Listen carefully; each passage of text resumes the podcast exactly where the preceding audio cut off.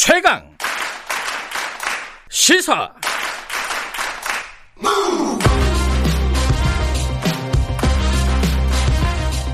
지금 여러분께서는 김경래 기자의 최강 시사를 듣고 계십니다.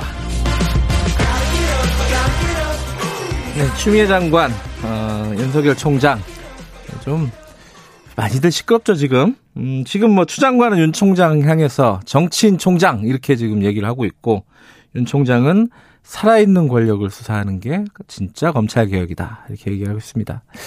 다 말 속에 뼈가 굉장히 많죠. 어, 이 관련된 얘기 김경진 전 의원하고 얘기 나눠보겠습니다. 뭐 다 아시겠지만은 김경진 전 의원은 검찰에서 일을 하셨던 검사 출신입니다. 의원님 안녕하세요. 네, 안녕하십니까 김경진입니다. 그 이제 뭐 두 추미애 장관하고 검찰총장하고 이렇게 싸우는 거는 뭐 하루 이틀 얘기는 아닌데 이제 지금 특활비로 좀 붙었어요 지금. 네, 네. 김경진 의원께서도 수사를 꽤 오래 하셨으니까 특활비가 어떻게 사용이 됩니까 검찰은? 특활비가 어. 이제 첫째는 이제 밥값이라든지 아니면 현장에서 잠복하는 비용이라든지 예. 또는 뭐 속칭 이제 정보를 수집하는 데 있어서 여러 가지 방식으로 돈이 지출될 수가 있거든요. 예. 심지어는 뭐 정보를 살 수도 있고 이러니까. 예. 그러니까 이제 그런 범죄 수사와 다양한 현장에서 필요한 경비를 이제 쓰는 이제 검찰에서 주로 쓰는 것이 이제 검찰 특활비 지출 내용들이죠. 예.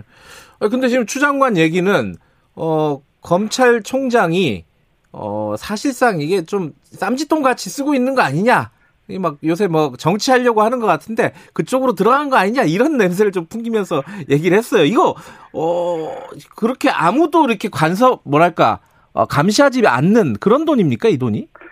글쎄요, 뭐 오늘 국회에서 대검찰청에 나가서 예. 특활비 사용 내용을 이제 현장에서 직접 보겠다고 하니까 그거 예. 그 결과를 지켜보면 알 텐데요. 예.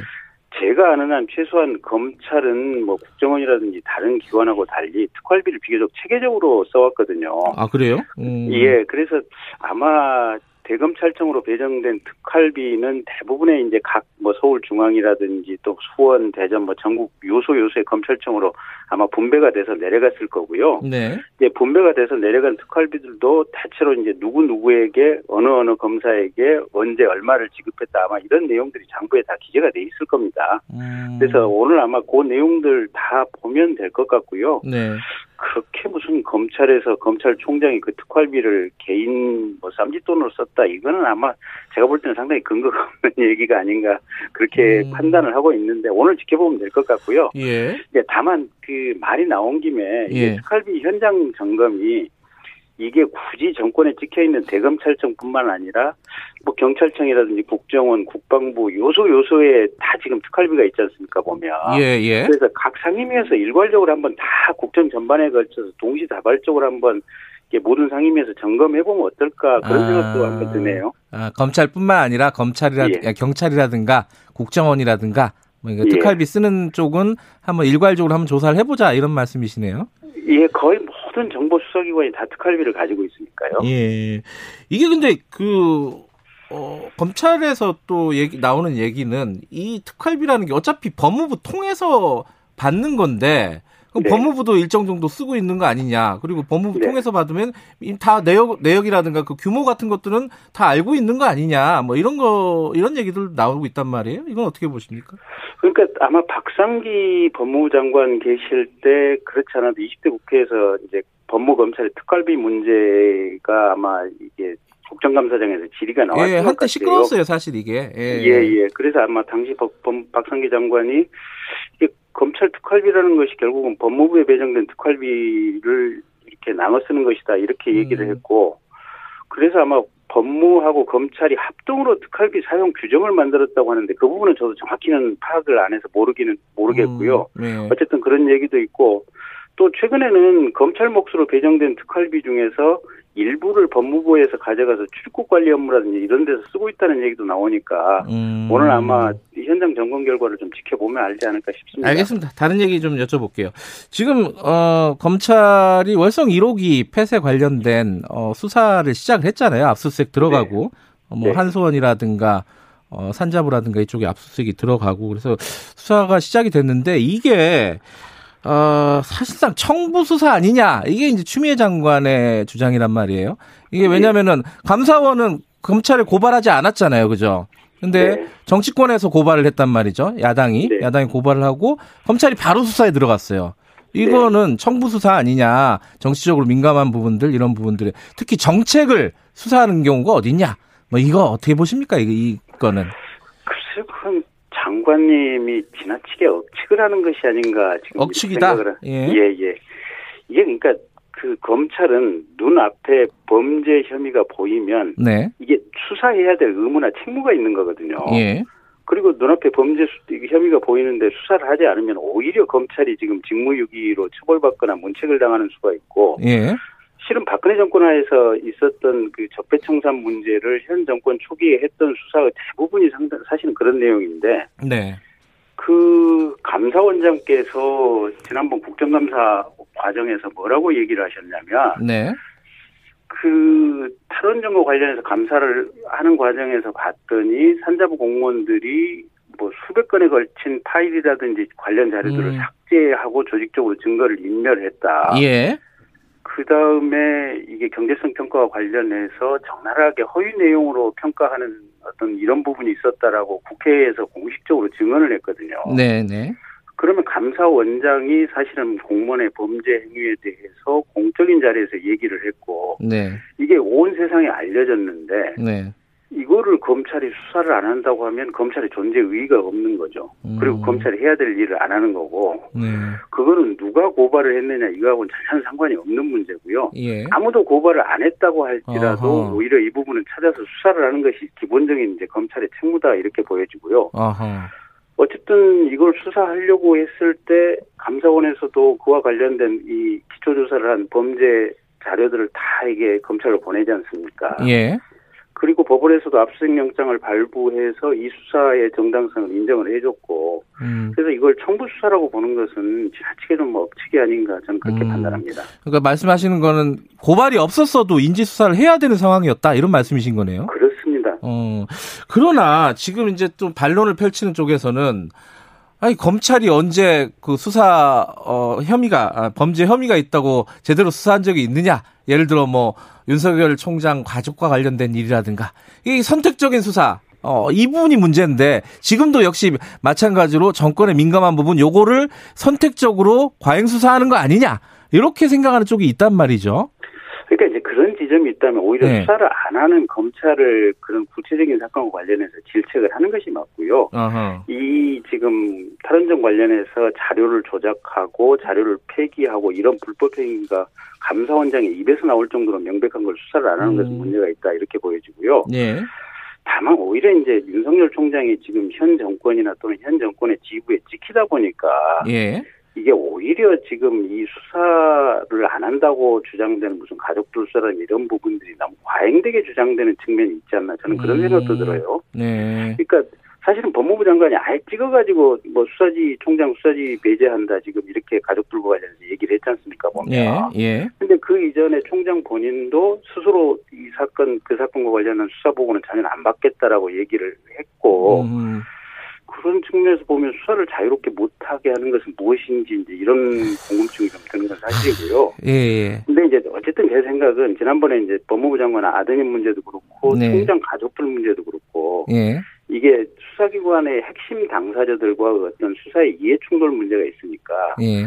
원래는 이게 특검을 하는 게 맞다라고 보는데 예. 어쨌든 이게 특별히 뭐 무슨 그런 수사를 안 한다라고 하는 것은 제가 볼 때는 보이지는 않습니다. 그래. 아니 근데 이게 그게 사실은 디테일한 내용을 모르니까 저희 이제 네. 일반 어, 시민들은 예를 들어 그런 거예요. 나경원 의원 같은 경우는 수사를 한동안 안 했었잖아요. 그 문제 제기가 여러 차례 있었음에도 불구하고 하지만 예컨대 뭐 조국 장관이라든가 어, 이게 뭐 추미애 장관 뭐 자녀 문제 이런 것들은 즉각 즉각 수사를 한단 말이죠. 그러니까 이런 걸 보면서 아니 이게 선택적 수사를 진짜 하고 있는 거 아니냐 이런 의심을 한단 말이에요. 이건 어떻게 봐요? 보세요.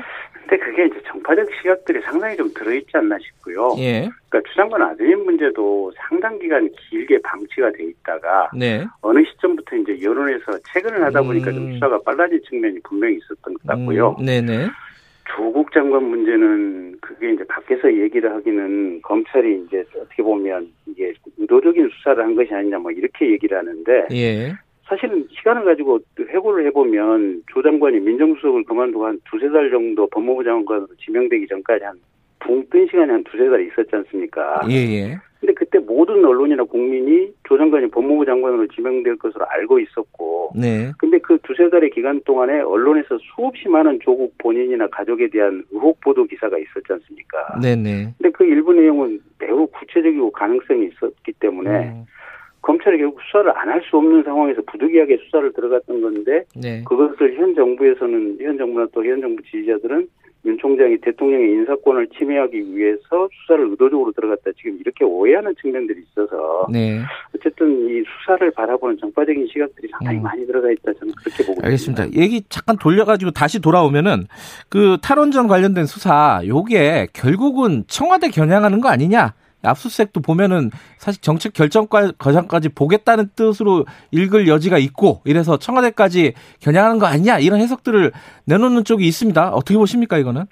근데 대통령의 탈원전 정책 방향이라고 하는 게 네, 첫째는 뭐 탈원전도 지금 뭐 원자력 발전소 완전히 폐쇄하는 것도 아니고 현재 있는 원자력 발전소 가동 수명 끝날 때까지는 다 하겠다는 그렇죠. 방식의 예. 탈원전이고요. 예, 두 번째는 현재 하고 있는 수사가 탈원전 정책에 대한 수사가 아니고 예, 그 월성 1호기 폐쇄 과정에서 그 사건 감사와 관련해서 자료 파일들을 폐기한 부분들, 네, 그 다음에 경제성 평가 과정에서 허위 내용의 공문서를 작성한 부분들, 이 부분과 관련해 가지고 지금 감사원에서도 지적을 하고 있고, 검찰에서도 그 부분에 한정해서 지금 수사를 하고 있는 거 아니겠습니까? 네, 그러니까 탈원전 정책에 대한 수사고, 이것이 무슨 대통령의 정책 방향에 대항하는 수사다, 이렇게 보는 것은 과도한 어떤 생각이 아닌가 싶고요. 네. 어쨌든 이게 산자부 공무원이나 누구나 이게 자료 폐기라든지 또는 허위 경제성 평가를 했다 이 부분은 처벌 받아야 되지 않겠습니까? 예.